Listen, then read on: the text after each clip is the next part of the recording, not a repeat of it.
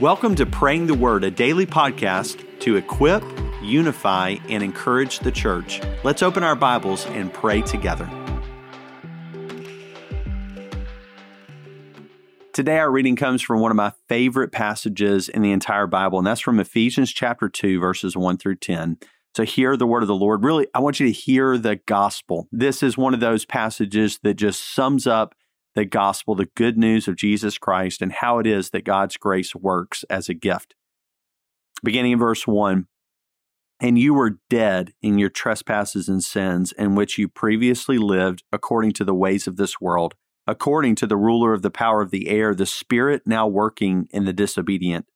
We too, all previously lived among them in our fleshly desires, carrying out the inclinations of our flesh and thoughts, and we were by nature children under wrath, as the others were also.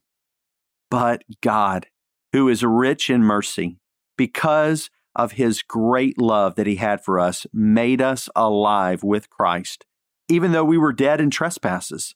You are saved by grace. He also raised us up with him and seated us with him in the heavens in Christ Jesus so that in the coming ages he might display the immeasurable riches of his grace through his kindness to us in Christ Jesus. For you are saved by grace through faith. And this is not from yourself, it's God's gift, not from works, so that no one can boast, for we are his workmanship, created in Christ Jesus for good works, which God prepared ahead of time for us to do. God, we worship you for the gospel. God, it's just amazing to, in one passage, to see how it clearly defines our condition. Not many of us remember what it was to have been dead in our sin and being obedient to the spirit of the air, this spirit that's not working those that are disobedient. We sometimes we forget what it was to be enslaved to sin and then to really just rejoice in those words, but God but God, who is rich in mercy because of his great love that he had for us. God, thank you for your great love that you have for us. It is so humbling and, and it fills us with joy to know that salvation is based on your mercy and it's based on your love. It's not based on us and on improving our society or improving our own behavior. It's not what we can do for you. Instead, it is just according to your mercy and your love, which are perfect and complete and infinite. And so we thank you, God, that we can rejoice now that we are saved by grace. And God, grace is just that gift that's undeserved. Certainly, we who were sinners do not deserve a gracious salvation. And yet, that's what you've done. And you've chosen to do it through faith. Faith has been this medium of how you respond to your creation.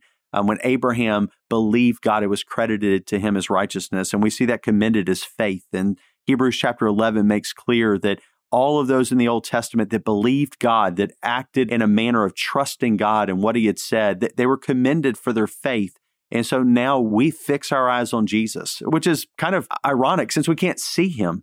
I can't literally fix my eyes on Jesus, but I can truly fix the eyes of my heart on Jesus and then run the race that He has marked out for us, fixing my eyes on Him, running that race in faith. And so, Lord, thank you that your means of salvation then becomes the means of living a grace filled, salvation saturated life is through faith. And so, Lord, may we rejoice in this, but then, Lord, may we run into our city, verse 10, to bring and to do these good works that you've created for us to do. And we know that part of your good works that you've created us to do is proclaiming salvation, Father, in our city, that by grace you have been saved. So, Lord, may we be evangelistic. May we share the gospel. If we don't know how to share the gospel, may we get equipped with how to share the three circles, um, using that as a tool to communicate what is the core of the gospel. So, Lord, we thank you for this passage. I pray that it would just wash over us fresh and then send us out today into New Orleans and all nations. And it's in Christ's name we pray. Amen.